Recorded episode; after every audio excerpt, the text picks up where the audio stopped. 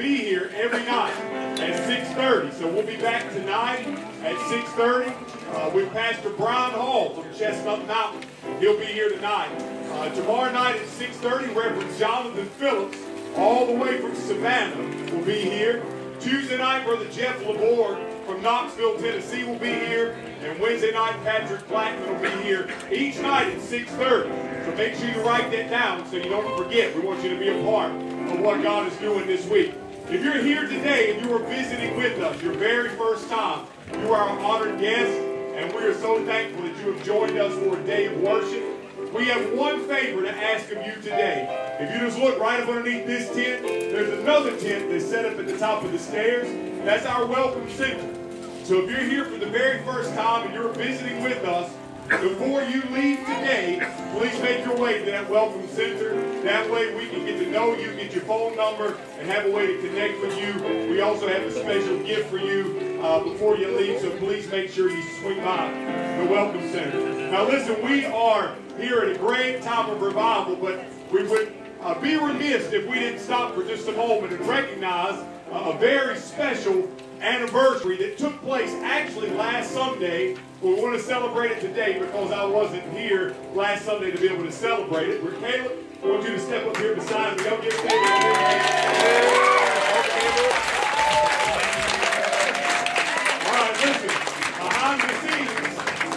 scenes, we've been preparing a, a time to celebrate Caleb's 10-year anniversary as a minister at Blackbird yeah.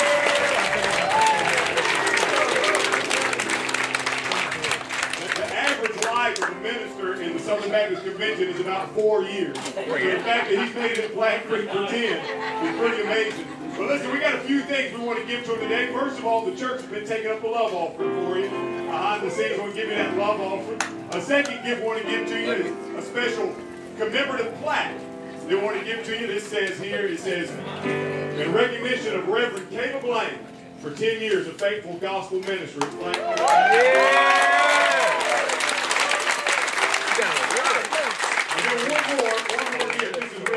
Special gift that I wanted to give to Caleb personally.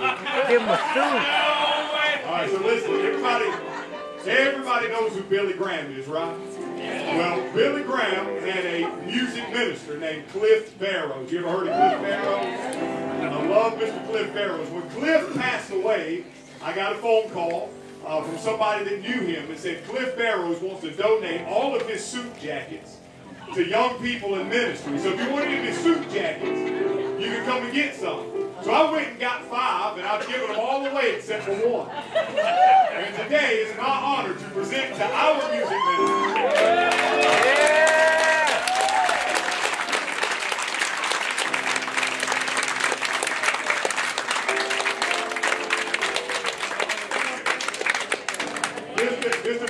Show his name was really in the jacket. I didn't just go buy one. this really is Cliff Barrows' jacket. So today we want to celebrate 10 years of faithful gospel ministry. Go give Caleb.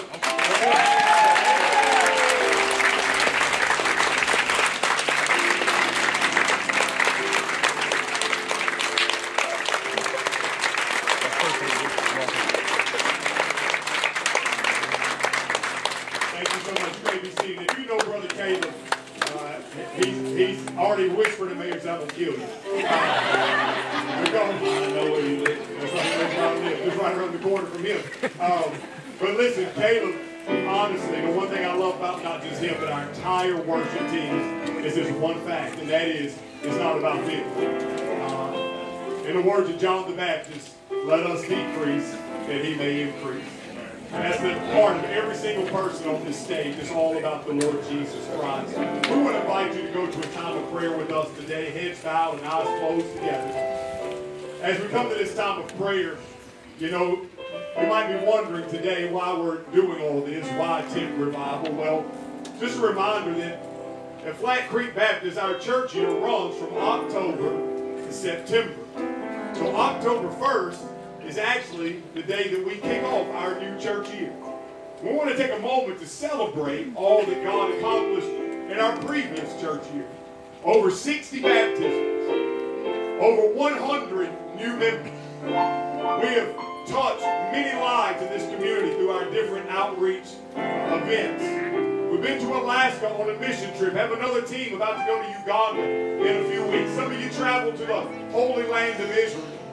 On top of all of that, we have the excitement of joining together every single week. And friends, I want you to know it's, it's an amazing time to be a part of the body of believers here at Flat Creek Baptist. And we're so excited to see what God is doing, but we believe is only just getting started.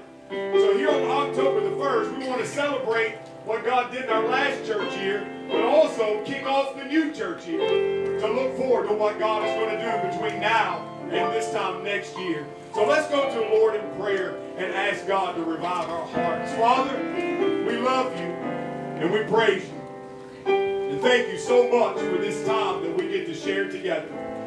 Lord, I was talking to Mr. Randy Smith a moment ago, and I, I was just reminded of how you said in the Old Testament when David said he wanted to build a house for you. You said, I've never dwelt in a house. I've never dwelt in a building. What building can contain Lord, you own the entire universe. Indeed, you fit it in the palm of your hands. So we recognize today that your spirit is not bound to a building, that we can worship you any place, any time, because Jesus said true worshipers will worship in spirit and in truth. But here's the mystery of it all, that upon our salvation, the Holy Spirit of God indwells the believer. And today we've been made new, regenerated by the Holy Spirit. Father, we're thankful to be able to come and celebrate all that you've done and look forward to what you're going to do. And we pray, God, that you would revive us. Revive us, oh Lord. We say these things in Jesus' name.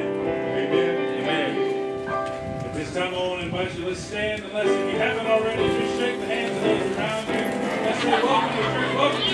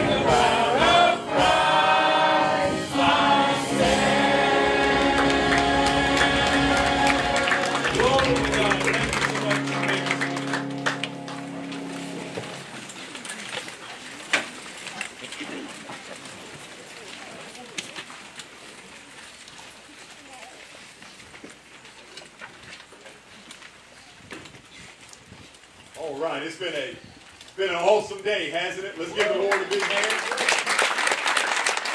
At this time, if you are between the ages of kindergarten and fifth grade and pre-register for a children's church today, you see Miss Breeze making her way down the side of the tent. You can go right down the middle aisle to be dismissed to children's church. I can follow her that way. Love seeing all those little children out here together. Um, also, we're going to be bringing up a podium at this time. Y'all see this one second. Oh, you just grab there. Podiums are pretty. All right, it's going to be a great time in the Word today. A very, very special guest this morning is coming to bring today's message. Uh, a dear, dear friend of mine. When I first became a pastor in 2011, I pastored Great Falls Second Baptist Church in Great Falls, South Carolina. Uh, just after moving to Great Falls, I was uh, told about a young man named Russell Smith who had just given his heart and life to the Lord Jesus Christ. And, and I was told, man, you really need to put your arms around this guy so that he that he sticks with it. And so myself and another young man named J.D. Wilson, we just came alongside of Russell Smith along with the entire Second Baptist Church. And watch Russell began to grow, him and his wife Ashley, and I just watched him begin to grow in the Lord. And he, he went from being a young believer to a Sunday school teacher, then to a deacon. After a deacon, became a pastor. And it's been amazing over the last 13 years just to watch him walk with the Lord Jesus Christ. Today he pastors the Bullock Creek Cowboy Church in my hometown of York, South Carolina. Uh, and so I want y'all to give a big Flat Creek welcome today to Brother Russell.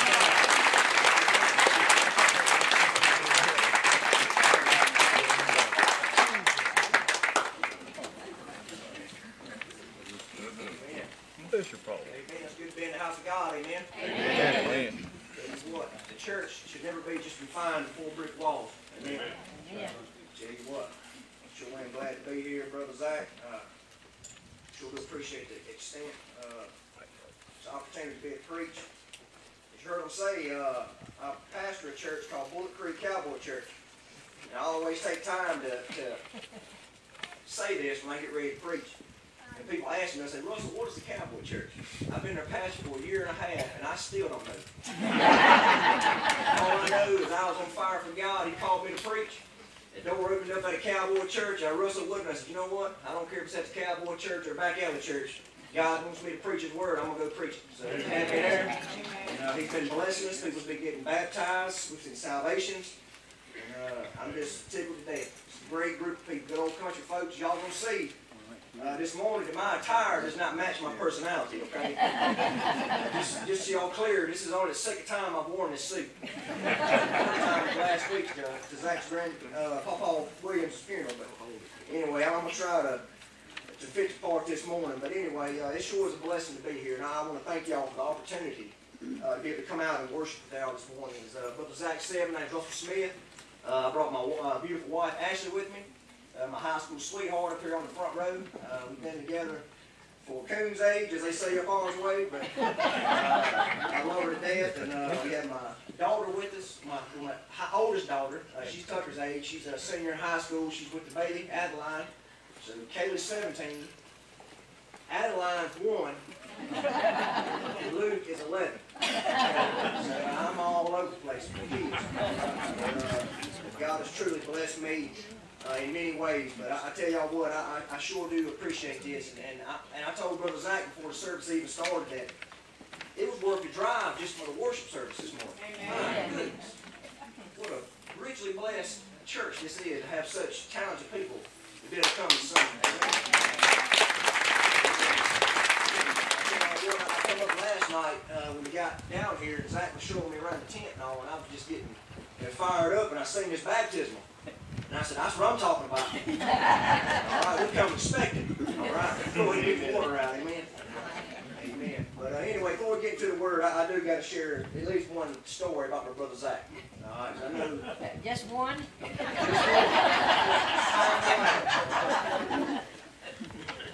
Brother, I remember when you got those suits. Tickled to death. I can remember right, it, didn't none of them fit you right, but you preaching every one of them. Anyway, me and my brother Zach, he was down at uh, Second Baptist Church in Great Falls, South Carolina. He came down. He said, "I was a new believer in Christ. I was saved in August of 2010. He came in 2011." And I'm gonna tell y'all what, God puts the right people in your path at the right time, amen. And I'm telling y'all, Zach was one of those people for me. God really just knew I needed him uh, in my life. Because he'd come down, help me out. We come from the same type background of, of, drugs and addiction and, and, a, and a broken home. And, and God has just, just done wonders uh, in my life. But old Zach showed up down at Second Baptist, right? And he used to have these like, where's Waldo glasses he used to wear. like this. And I remember thinking to myself, who in the world is this guy?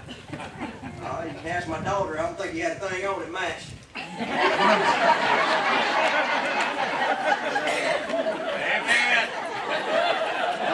Uh, we struck it, we struck a chord, brother.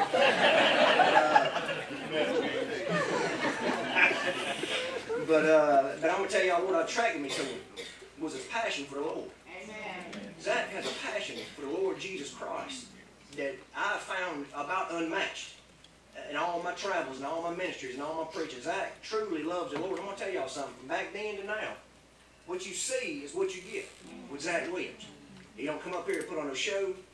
He's real deal. And I'm telling him all the time, brother, like brother Tommy Bailey used to say, cream of the crop. Amen. He's my pastor.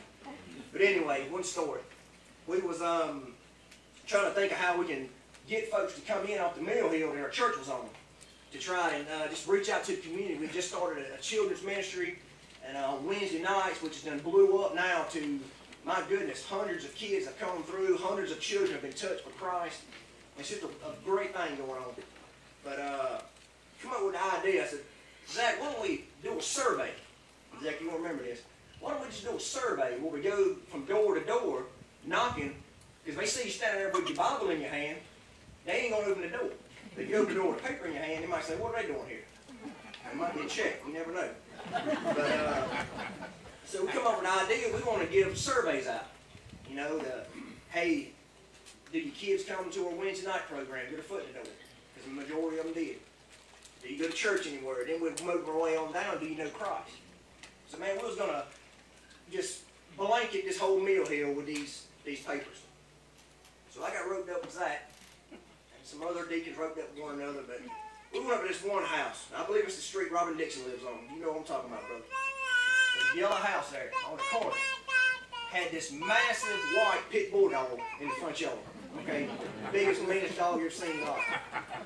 And the dog, this dog house is at the front corner of the yard where the corner was. At a stop sign. And there was the steps leading up to the front door. I would walk up to this yard, Zach's ready to walk into the yard and say, hold on now, Zach. I said, I ain't going in that yard with that big bulldog. Uh, that dog's fine. You know, I run by here all the time. He, he never even moves. So he tries to call it. Come here, boy, come here. Dog didn't make a sound, right? He said, look, that dog ain't gonna bother nobody. By the time he starts at them steps, that dog likes at that dog house and nips his heels all the way to the road. Dog's like Cujo now. Man comes out the front house. I remember he had like a big rebel flag covering his front window. He comes out the front of the house. He says, whoa, come to the back door. Zach was like, well, I thought your dog was nice. I tried to call him. He said, no, he's deaf. Remember that, brother? All right. If you want to hear some more, get with me after church. But anyway, it's, it's a blessing to be here to hear that preacher y'all. Y'all can see I- I'm nobody special. I'm nobody lifted. Y'all should never lift me up on a pedestal. Because this morning, really, I- I'm just a sinner saved by the grace of God. That's all I am. I tell my church family all the time, I'm no greater than anybody in this room. If anything, I feel as Paul did, is I- I'm the chief of sinners in this place. And I truly find, count it as a blessing to be here this morning. And I truly feel unworthy to stand in the pulpit. But anyway, with that being said, if you have your Bibles, if you'd be turning with me to the book of Matthew, uh, chapter number 9. Book of Matthew, number 9. This morning, church, I want to preach a word to you that's been heavy on my heart uh, for quite some time. It's been weighing down on me, uh, as I said, for, for several weeks now. And, but I'm going to be honest with you. Brother Zach reached out to me several months ago about preaching his revival. You know, I couldn't wait to come, and, and I kept praying and seeking the Lord on, God, what will you have me to preach down here, this revival? So I'm going to a place I've never been. I'm going to people I do not know. All I know is, is this place is just on fire for the Lord. Now, what word can I give? Because I, I don't like to stand up behind the pulpit and just preach what likes to be heard. I want to preach a relevant word to the church. So the Lord began to stir my heart. And I thought I had something lined up. If anybody preaches in here, y'all, y'all, y'all feel me on this. Up this past week when I was finishing up and getting everything ironed out, God started to draw me in another direction. And I'm going to tell you something, church, I don't understand it. Because the word that he had me to preach, I thought, surely, God, this is not the word that the church needs to hear. This, this church here is on fire. This church here is moving. I felt your, I felt his presence this morning as we was worshiping. But God has called me to here today to deliver this message. And I'm just going to be faithful because I'm going to tell you something, church. He knows better than I do. Amen. He knows what the heart needs. But anyway, this morning we're going to be preaching this word that's been on my heart for a while. Because, church, I have a burden this morning. I have a burden in my heart for the church of the Lord Jesus Christ. It burdens my heart. I have a burden as a pastor for my church back home. I have a burden uh, for the church down the street. I have a burden for this church down here at Flat Creek uh, Baptist. And church, I'm going to say this, that you'll never, ever know the burden that your pastor has for you. You'll never know. And I'm not speaking about a burden as the church being a burden. I'm speaking as having a burden for the church. So I'm not saying he's actually on the phone with me telling me he got some burdens. but I will say this, there's always a few. Like I said, burden I'm talking about is not of, it's for. So I the church, church have a burden this morning. But not just as a pastor, but as a follower of Christ. We all should have a burden for God's people and for the church. Those, those who have been called out, the ecclesia, not necessarily a building. Because when you talk about a church, we're not talking about a building. We're talking about a group of people that God has called out to be separate and set apart, to do His will, to do His work. And we're not to be as the world. We're put to be different. And God put a burden on my heart. As I said, I have a burden on my heart for my church, for the church down the street, this church. I have a burden on my heart for the persecuted church abroad. But especially this morning, my burden is for the church, Christian church here in America. My heart's burdened for the church of America. Because, church, I believe this morning, all my heart, that we're living in the last days. In the last days, at the very brink of Christ's return. In the very heat of the battle. In a time when the, when the church should be on full alert. A time when the church should have our eyes fixed on Jesus. Yes. And have our eyes fixed on the mission that He has placed us here to do. Because I'm going to tell you something, church. We're not saved to sit. We're saved to serve. Amen. God has called us to do His will and do His work. Amen? Amen. And it's sad to me to say this, church, but I believe that the majority of of the church as a whole in this country has begun to lose focus on what it is that we're actually called to do. And for the most part, the majority of the church has become complacent. Talk to your pastor. Talk to pastors that you know. Because any time you get to get pastors get together, our hearts, we rejoice, we brag on our church. But again, our hearts are burdened for church. Because there's a, there's a growing complacency among the Christians in America. So in our text this morning, we're going to be following in the footsteps of Jesus and learn from the Master as, as he ministers to the multitudes of people that follow.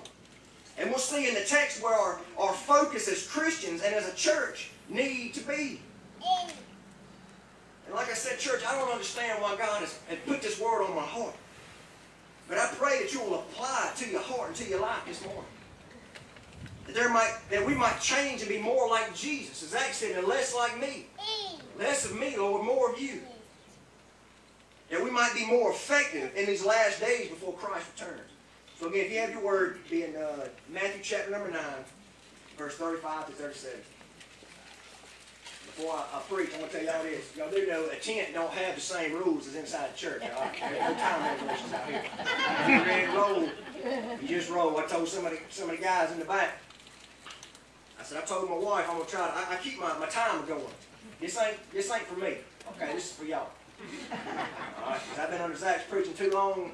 I know do this, all right? So, uh, so y'all just bear with us here. We're gonna have a good time in the Lord. Matthew chapter number nine, verses number thirty-five through verses number thirty-seven.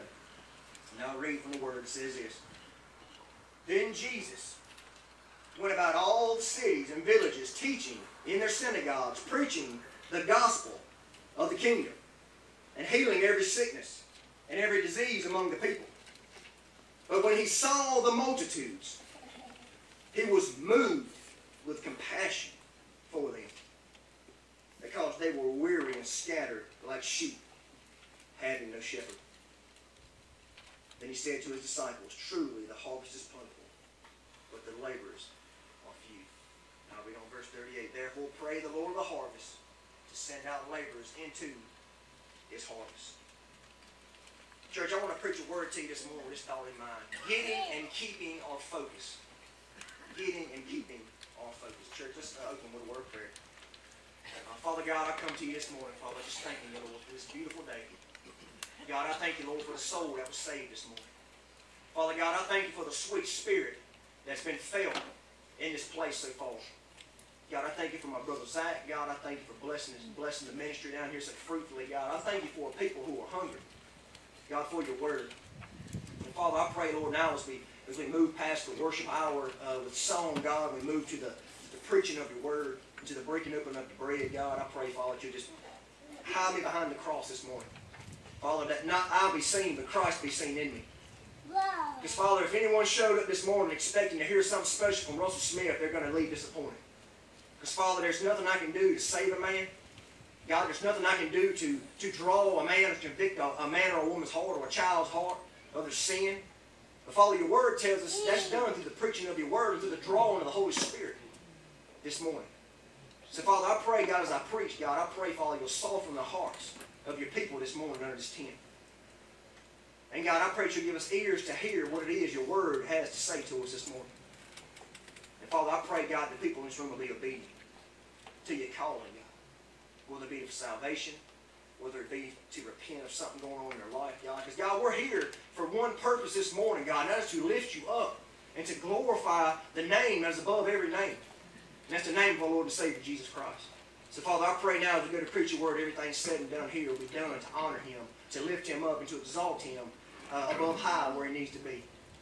And, Father, I pray for a double, uh, double anointing this morning, God. From the top of my head to the bottom of my feet, God, you have me to preach your word with boldness, clarity, and with power. And, Father, I pray that your, Holy Spirit will move across this tent.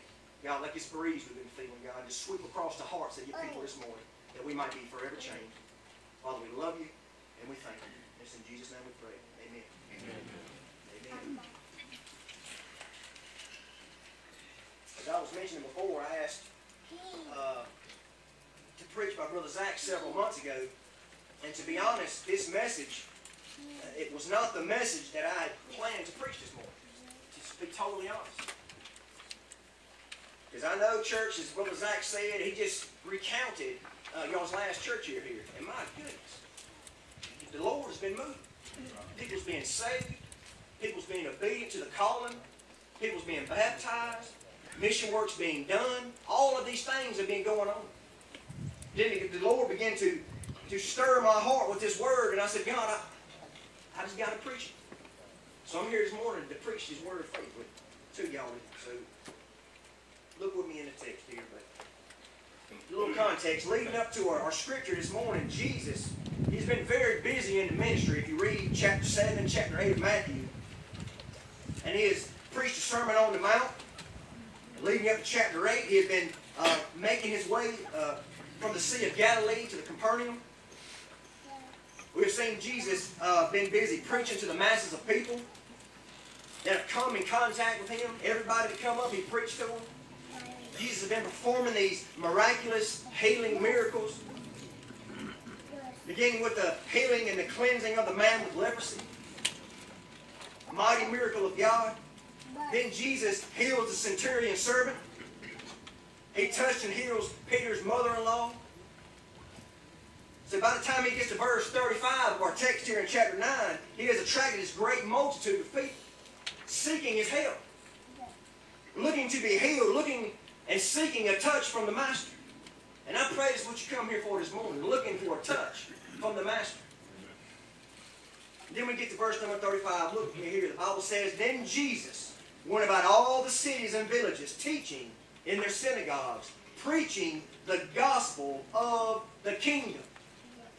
See, church, Jesus was healing, yes.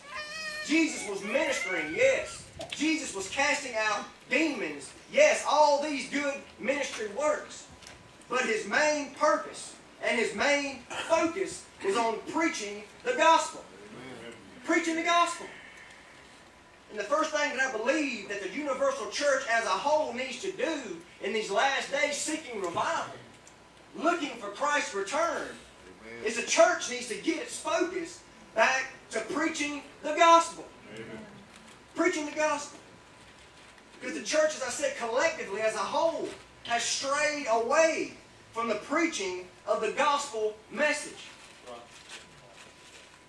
The majority of the American church has strayed away from preaching the Word of God. As I said, Flat Creek to thank God every day that you have a pastor that is not afraid and not ashamed to stand on and to preach the truth of the Word of God. Amen. Praise God. Because there's many churches all across this country this very morning that are being filled with hundreds of people, thousands of people that will not hear the gospel preached to them. They just won't hear it. And it breaks my heart to even think of this. But for many of them, they prefer it that way. They'd rather have it that way. The central theme to draw for, for the central draw for a lot of people in their churches today isn't the gospel message or the word of God. They try to build it around something else and sprinkle the word in on top when they have time. And that's not the, the, the church that Christ built. The church that Christ built was built upon the foundation of the Word of God. We must stand on that. 'Cause if you were to go around to churches uh, today collectively, okay, like, I don't know what kind of churches y'all have down here or who y'all have. I don't have anything about this area. But if you were to go around to churches collectively and to church goers this morning, not just here, but all across the country, from Great Falls to you name it, and you were to ask even the biggest and what appears by number to be the most successful church around, why they go to church there. Like, what are you doing here? I can almost guarantee that most of the folks that you run in contact with won't say it's because they are hungry for the Word of God. Or because the church stands on the gospel truth and, and preaches the unfiltered, unedited, heart-piercing truth of the gospel. Because let me tell you something, church, that's not a word that draws the crowds. The word that says that we're all sinners and we're all destined for God's judgment. That there's nothing good that we can do to make us good enough this morning. To earn our way to heaven, to, to be good enough to be accepted in the eyes of God. A word that says the only way that we can avoid the wrath and judgment of God this morning and to be justified in the sight of a holy God is to turn from our sins and turn to a living Savior. Amen. Jesus Christ, who died on that old rugged cross and shed that precious blood for our sins. And we must go through Him and only Him. Yes. And we must die to self daily. Die to what I want. Die to what I want to do. And live for Christ. Amen. Follow Him. Because let me tell you, church, that message just isn't preached anymore. Most will say they attend these popular and uh, particular churches or whatever for a couple of reasons. Survey, right? That's what I usually get. Well, they got a good they got a good music program, good band, good worship team. That's why I go. Or they got a good children's program. I go there because how many times people come to you, I'm looking for a good church to go to. First thing they ask you ain't, are they preaching the Word of God? It's, how's your children program? Hmm. Which is good. Don't get me wrong. God bless the children workers, all right? I've been on the bus with the kids. God bless you. What are they feeding these kids? Gunpowder? Or they say they go on a lot of trips. I want to go for the trips. They hand out free hot dogs. I like hot dogs. This is a big one back home. Well, mainly I go there just because my family's always going there. Like I said, don't get me wrong, church. All of these things are fine. Nothing's wrong with any of them. Nothing's wrong with a good music program. Praise God for y'all's music program. Praise God for nothing wrong. Nothing wrong with having a good children's program. Praise God for that. All those things here are in abundance that God has blessed y'all with to do His work. Thank God for it. Thank God for having a long lineage of, of family in the church history. That's not what I'm trying to get across. But what I'm trying to get across is all of those things that I've mentioned should always take a back seat to the preaching of the gospel message. The gospel should be first. And the church has moved away from thus saith the Lord and given a back seat to the minority, to, to, to the fancy music, to the smoke machines, to the light shows. Many churches today cater their worship service around a lost demographic. To a, a carnal people. They cater into the flesh. Just to get folks to come in. Nothing more than entertainment, shallow emotionalism. We see it everywhere. I tell folks back home, I bet y'all have never heard this one before.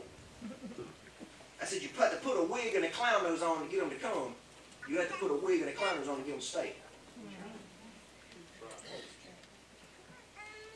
It's not our job to think of ways to draw crowds. And we should never, ever, ever, church, try to mold the Word of God to make it more presentable or more palatable to a lost world.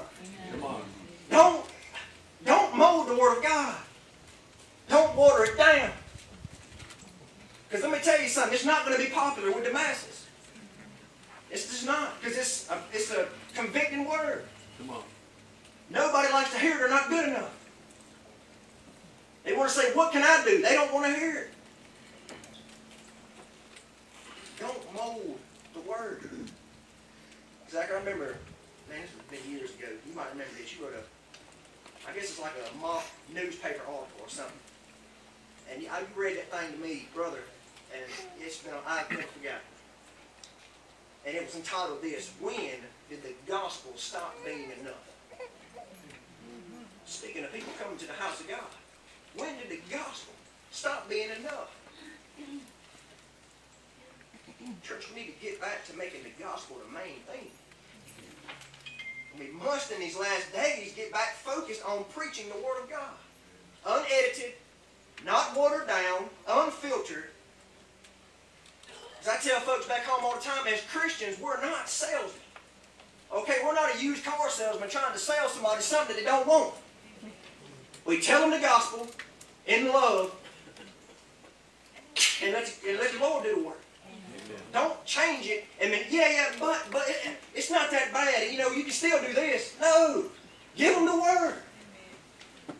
Church, my heart is burdened this morning because the majority of churches have strayed away from the preaching and proclaiming of the gospel. If You look in Romans chapter 10, verse 13 through 15. The Word of God says this, For whoever calls on the name of the Lord shall be saved. What a message we need to be preaching. How then shall they call on him whom they have not believed? And how shall they believe in him whom they have not heard? And how shall they hear without a preacher? And how shall they preach unless they are sent? As is written, how beautiful are the feet of those who preach the gospel of peace and bring glad tidings of good things. Romans chapter 1, verse 16. For I am not ashamed of the gospel of Christ, for it is the power of God to salvation for everyone who believes, for the Jew first and also for the Greek. Scripture after scripture, Mark 16, 15, Jesus says, Go into all the world and preach what? The gospel. To every creation. Preach the gospel to everyone. And I believe the church needs to get its focus lasered in on preaching the Word of God. And not only with our mouths this morning, church, but also with the way that we live in our lives. Because you preach a message by the way you live your life. So I'm going to tell you a little something. Back home, you know, I'm a bivocational pastor. When I'm not pastoring and ministering and preaching, I work as a welder and a millwright at a paper mill. So it, if anybody's ever been at a paper mill, it ain't no fun to work in, all right? And I'm going to tell you something about what I've learned out amongst people. They care way more about what you do than they do about what you say. Because you can tell them Jesus loves them all day long, but you're not going to back it up by the way you live in your life. It don't matter. You can tell somebody you can hang upside down and, and weld that piece of pipe. But when it comes time to put the rubber to the road, you got to have to be able to do it. You got to be able to back it up. We need to start preaching what we're uh, preaching, practicing what we're preaching this morning. Get back to preaching the word.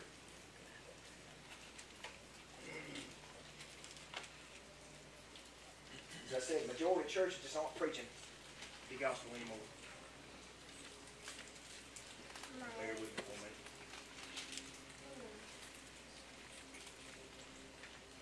And like I said, uh, when I was praying about this, I know this church likes to hear the word of God. How do I know that? Because I know my boy Zach. He can't pray for less than 15 minutes. he can't preach for less than an hour and a half. And, and if y'all didn't like the word, you'd have left by now. so I know you like the word here, and that's good. But anyway, move on to verse uh, 35. The Bible says, Then Jesus went about all the cities and the villages, teaching in their synagogues, preaching the gospel of the kingdom, and healing every sickness and every disease among the people. And Jesus, he focused his uh, ministry on preaching the gospel. In verse 36, but when he saw the multitudes, he was moved with compassion for them because they were weary and scattered like a sheep having no shepherd. Church, the second thing this morning that I believe the church needs to get its focus back on is having a burden for the lost. Having a burden for the lost. Church, it hurts me to, to even say this, but it's true. The majority of the Christian church today has no burden whatsoever for lost souls. It just, it just don't. A lot of times we say that we do, but are we showing it with our actions? Are we living and showing that we care about the lost? Because if we truly believe the gospel that we preach, that are people dying every day and going to a real place called hell, then we will be beating the doors down of people, compelling them to come to Christ. And yet many refuse to tell people about Jesus. Look at the studies. How many people share their faith? And how often they share it. It'll break your heart. Because people just ain't doing it. You know, everybody will tell you, hey man, I, I'm sorry I run over your dog. Then tell you about Jesus. And what a shame. Majority of the church has put forth no effort whatsoever to warn people of the consequences of their sin. And to tell them of the mercy and of the grace that Jesus Christ so freely offers us this morning. Why would we want to keep a message so great to ourselves? We need to tell somebody. Tell somebody there's a Savior and He'll save. Tell them of the mercy. Tell them of the grace. Tell them of the blood that's been shed. Tell them that they don't have to walk around in bondage anymore. Amen. As slaves to their sin. Slaves to those addictions. Because Jesus can set them free. Why should we keep that to ourselves this morning? Preach the gospel. Tell somebody. Because we'll do everything in our power, church, to make sure that our kids know who Jesus is. We'll do everything in our power to make sure that our, our, our sisters and our brothers know about Christ. Because we want them to be saved. We want them to know how to be saved. But what about the kids down the road? What about the kids down at the project? Are we telling them about Jesus? Come on. They need Jesus too. Amen. Preach the gospel. We're to be the hands and feet of Jesus this morning. The Bible says that the multitudes of people, the multitudes that were lost, and when they came to Christ, He was moved with compassion for them. Now, it's actually, I'm a simple man, but I do like to dabble in the Greek every now and then, all right? oh. I wouldn't stand, brother. I didn't take it like that. But in the Greek, uh, the word compassion used here is the strongest form of compassion that there is. If you study. And it's a weird sounding word, and I'm going to say it one time and move on. Look it up. It's called splagnisma. All right? Try to spell that. And in this verse, it's the only place that this word is used in all of Scripture. And this is a compassion that means a gut wrenching compassion.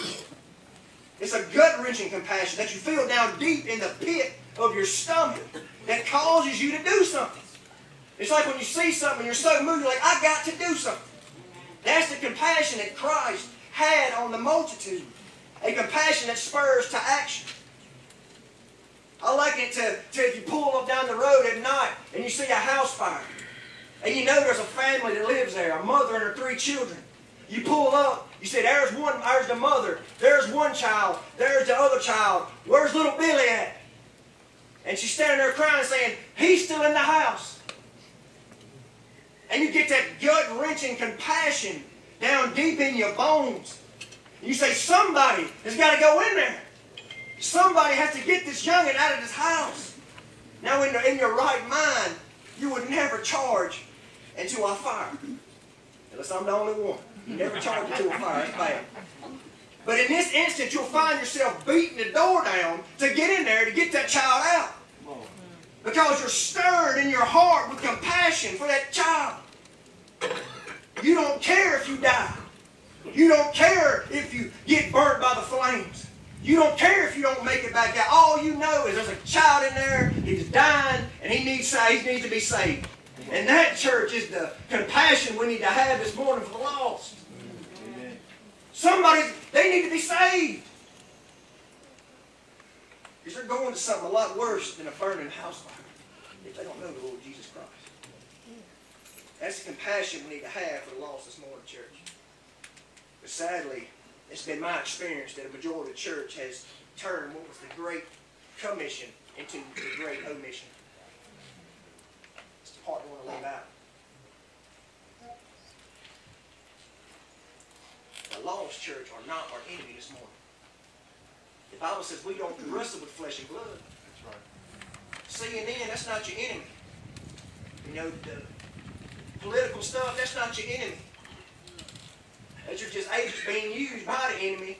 And those people are lost. They need Christ. Because I'm going to tell you something. Before you came to Christ, you were no better than any of them. Because we're all sinners, falling short of God's glory. All need salvation from Christ this morning. And it's only through His grace that anyone in this tent, under the sound of my voice, are saved this morning.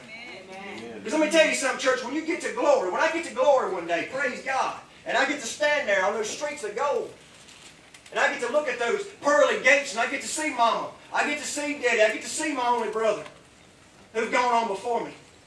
And I stand there and I finally get to lay my eyes on Jesus, the one who I've been following all these years, the one who I've been longing to see. I'll finally get to see him. And let me tell you something, church, when I'm standing on those streets of gold, the only reason I'll be there is because the grace of God and His mercy that He's poured out on me. It won't be because I did anything worthy of, of getting it. It's all because of Jesus. And let me tell you something, church, if you're there, that's why you'll be there as well. Only through Christ. Only through the blood that was shed for your sins and following Him. And quickly moving on to uh, 37. Uh, so then he said to his disciples, The harvest truly is plentiful, but the laborers are few. Therefore pray to the Lord of the harvest to send out laborers into his harvest. Third thing, uh, and lastly this morning we're going to mention, that the church needs to redirect our focus on in these final days. If we want to see revival, true revival, if we want to do a pleasing work in God's eyes in these last days, the church must get back on their knees in prayer. The churches to get back to pray. Because sadly, the majority of churches just don't pray like we need to be praying. Church, one of the greatest privileges we had this morning as a believer is the ability to be able to pray. It's the ability to be able to draw near to a holy God in prayer. To be in His presence. You know, when Jesus died on the cross, uh, it, the, the pathway was open. The veil was torn for us to be able to go to God in prayer. Amen. Adrian Rogers uh, does an illustration I always like to share. He says, Show me a man on fire for God, and I'll show you a man with a strong prayer life. Also, show me a man who has strayed from the Lord, and I will show you a man with a weak prayer life. Let that sink in for a minute. He says, When a person starts to drift away from God, his prayer life is the first thing to get. 1 Thessalonians chapter 5, verse 16 says, Rejoice always, praying without ceasing, in everything give thanks, for this is the will of God in Christ Jesus. Barna did a, uh, a survey study of how much time the average Christian spends a day in prayer. And it says the average Christian they surveyed said they spend one minute a day in prayer on average. One minute. And get this, the average pastor only spends five minutes a day in prayer. That's shocking statistics, church. And that's sad. But if we're going to be honest this morning in our own lives, how far is it from the truth? How far from the truth is it? Now, now I mean deep, one-on-one, seeking God's face in prayer. Not these quick shotgun prayers that we offer up when we're driving down the road, which I ain't knocking again. Don't close your eyes when you drive. Jesus, take the wheel. That ain't what he's talking about. Keep your eyes open when you pray and drive.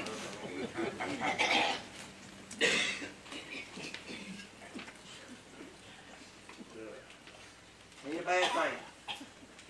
But those quick shotgun prayers, church, do not compare with that personal time set aside with Him. It don't compare with those long midnight hours when you burn the midnight oil, seeking God's face in prayer. When the only reason you are there is to pray. I think of these shotgun prayers, I think I like tasting, right? Which is good when you're in a hurry, but it don't compare with that one-on-one, heart-to-heart, a long time God. Then Ravenhill said in a quote that he believed that the weakest meeting in the church, without exception, is the prayer meeting. He said, "We are not str- if we're not strong in prayer, is it, it, it is if we're saying that to God, we're, we're fine, we can manage without you. Thanks."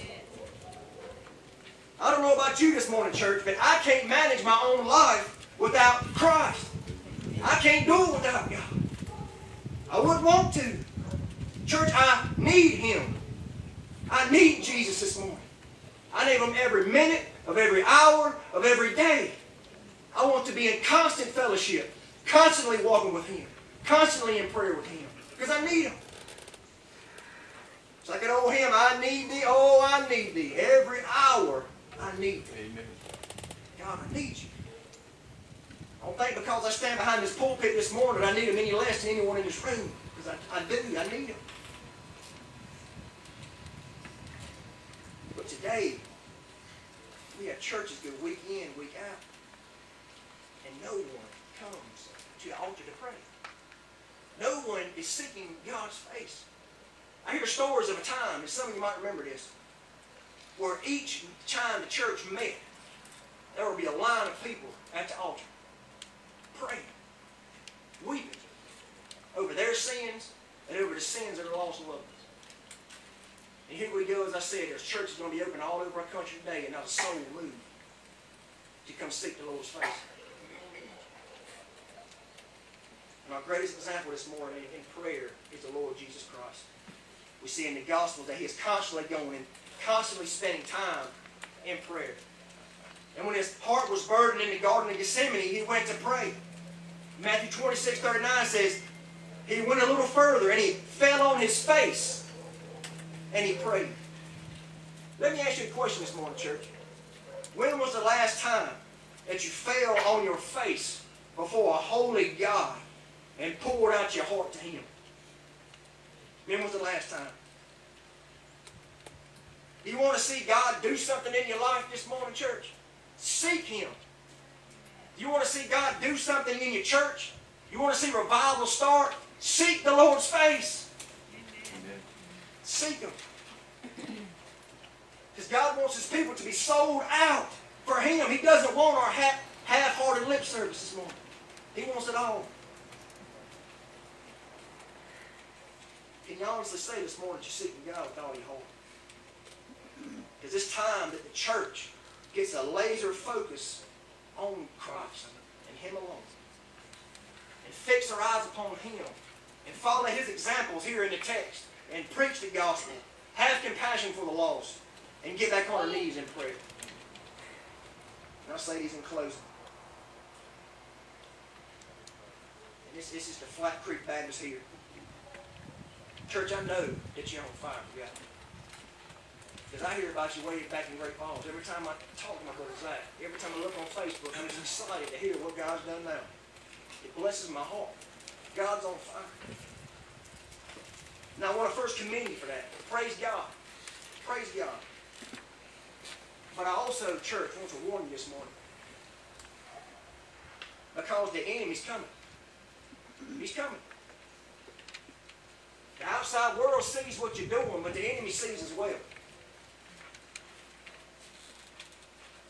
Because anytime a church preaches the unfiltered, unedited, non-watered down gospel, that none are righteous, not even one. Anytime we preach as Paul did in Acts chapter 17 that God's commanded all men everywhere to repent and come to Christ. Anytime we point folks to Jesus Christ as the true Messiah and the only way to a living God.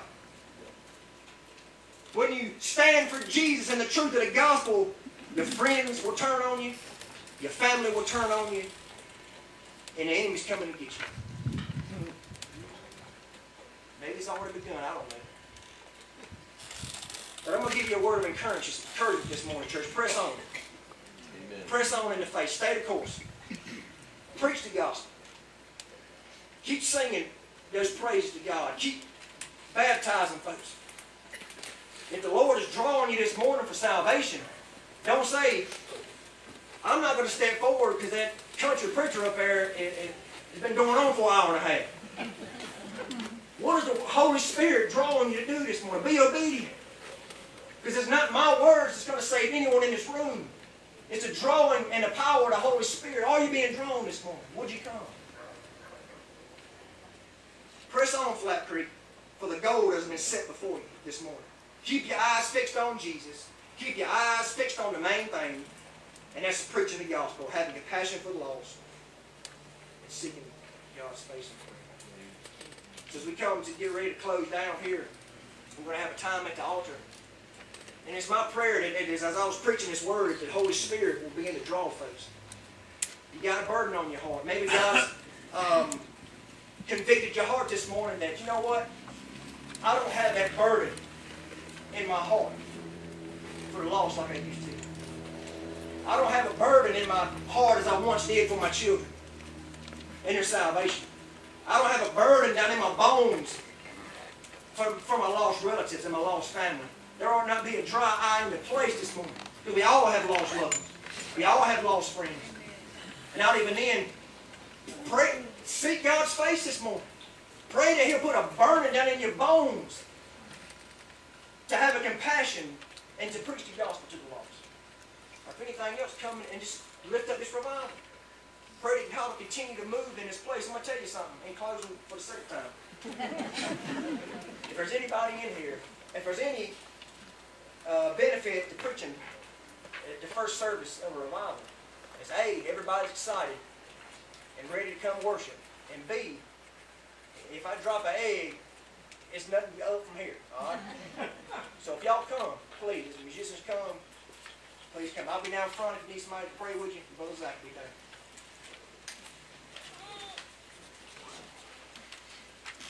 Praise God for the word. Amen. Amen. Amen. Uh, Russell, you brought the message that Flat Creek needed to hear this morning.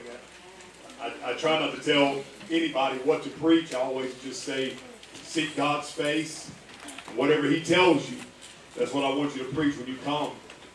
And uh, but, I, but I did tell Russell this. I told him, I said, man, we're uh, a church that's got a lot going on, but if we're not careful, we're going to get so busy with all this stuff that we'll forget the reason why we do all of this.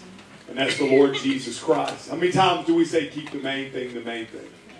Remember Revelation chapter number 2, the church at Ephesus, a busy place. And the Lord Jesus commended them for all the great things they were doing, but he said, I have this one thing against you. You've forgotten about me.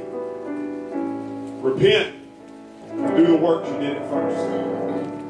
And Russell Days is reminded us of the first works, preaching the gospel, having compassion for the lost, seeking God's face in prayer. Those are the first works. That's what we should be diligent about every single day.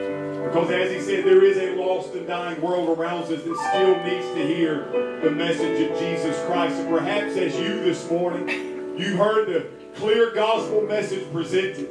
And we want to invite you to come and give your life to Christ today.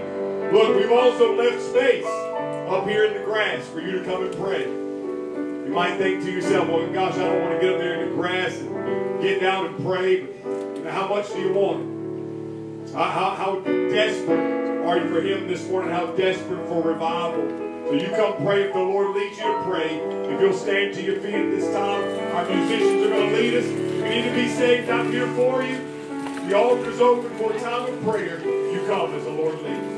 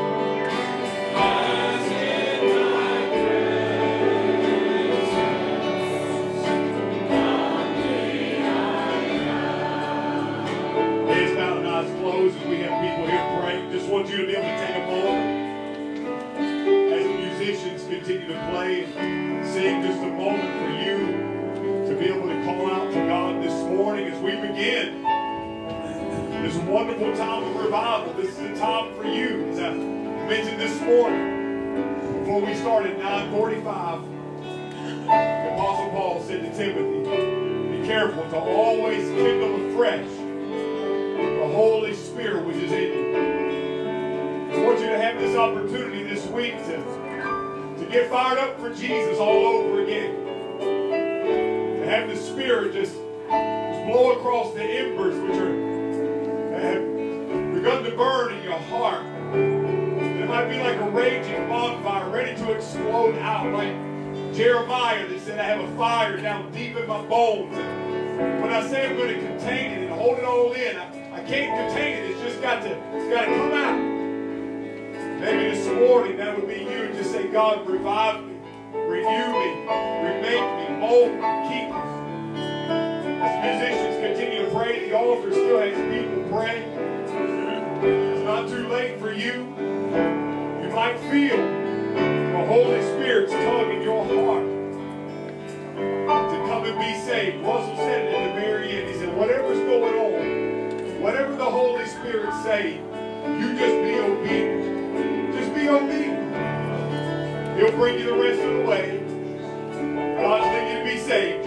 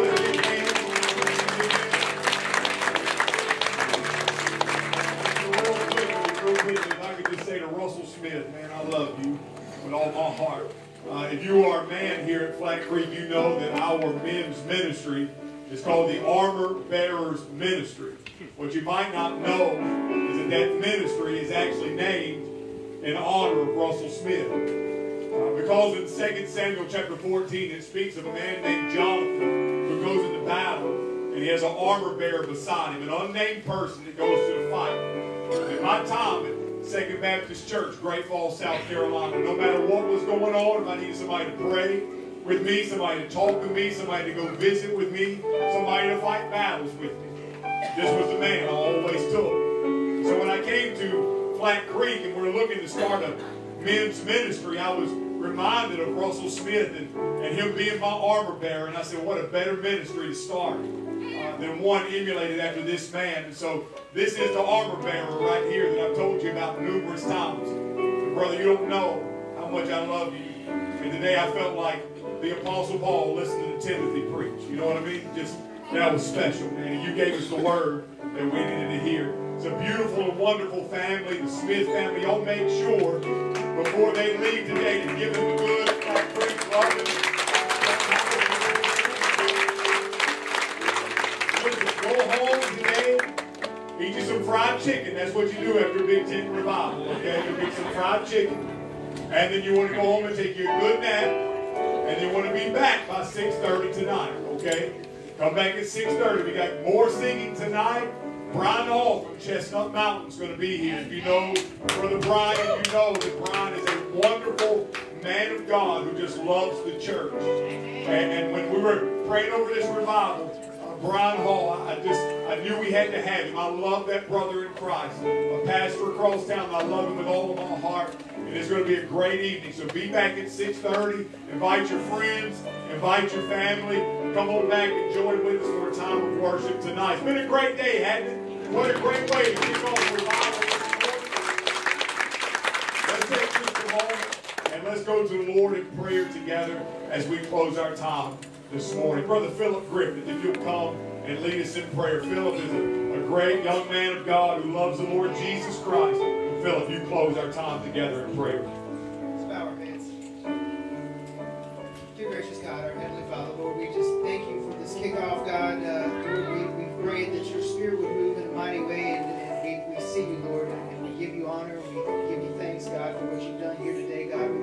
Pray for the rest of this week, God, that you would continue to move mightily, Lord, that you would, Lord, heal and deliver, and Lord, just bring about, Lord, just, just a cleansing of this nation, God. And uh, Lord, I just pray for these people. Let them go out and, and return, Lord, uh, uh, just refreshed and ready to praise you again, God. Uh, let us go with a smile on our face, a song in our heart, a spring in step, showing and telling others the hope of Jesus within us. Jesus' name. Amen. You are dismissed. We'll see you I like tonight you at guys. 6:30.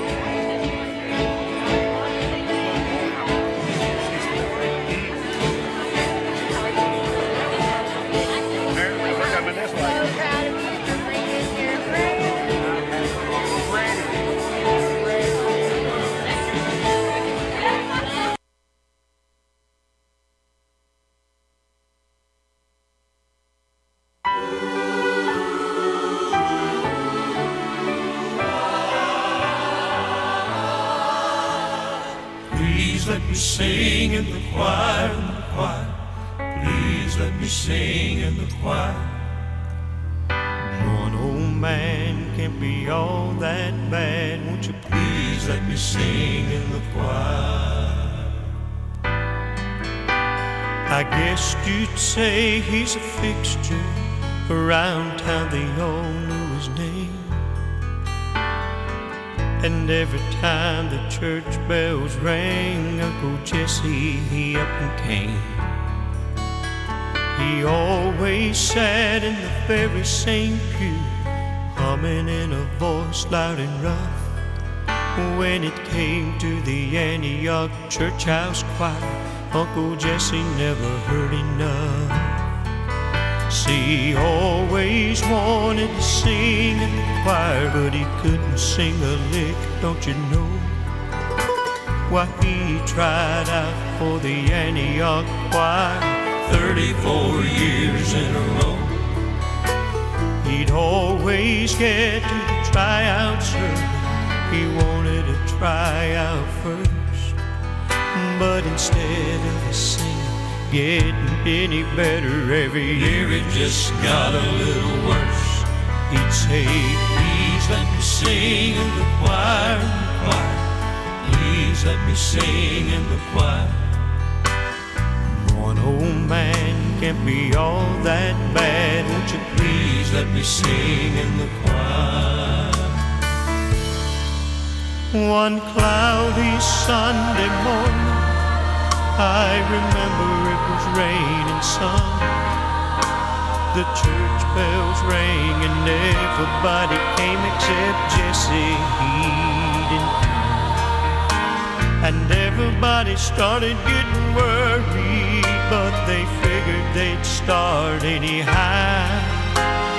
Just as they did, just his voice came booming down from heaven,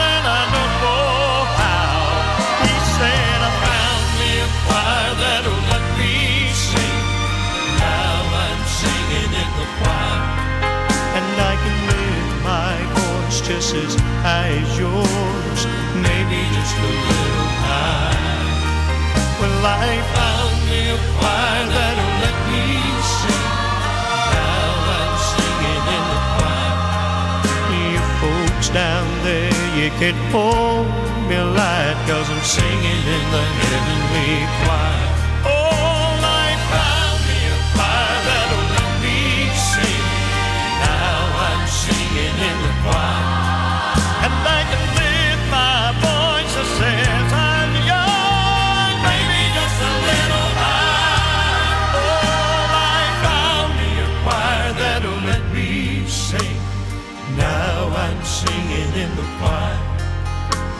Folks down there, you can't hold me light, cause I'm singing in the heavenly choir.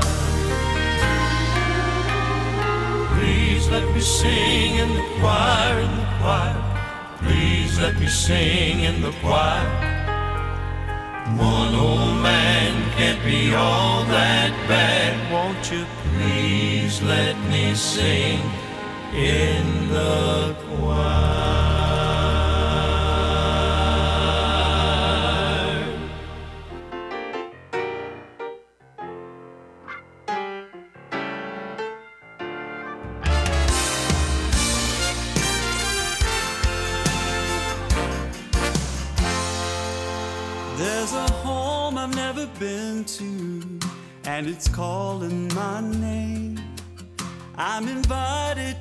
Table where they've always saved my place. I don't know just when I'm going, but I know I'm going soon. This world isn't home, I'm only passing through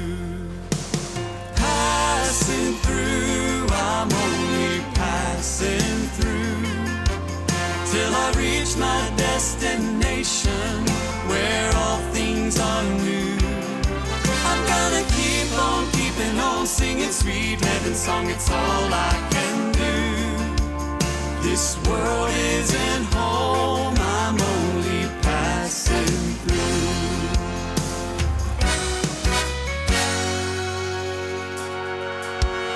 When I see the devastation throughout the land, all the chaos and division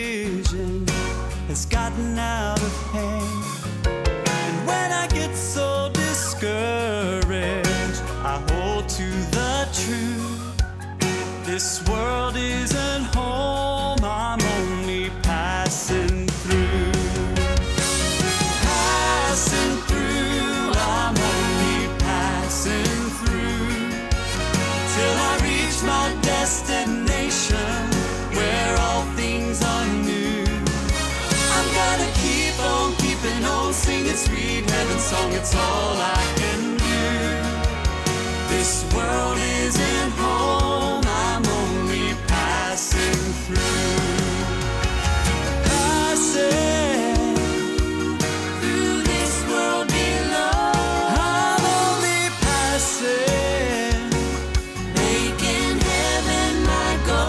97.5 Glory FM, your family radio station in North Georgia. Hi, I'm Father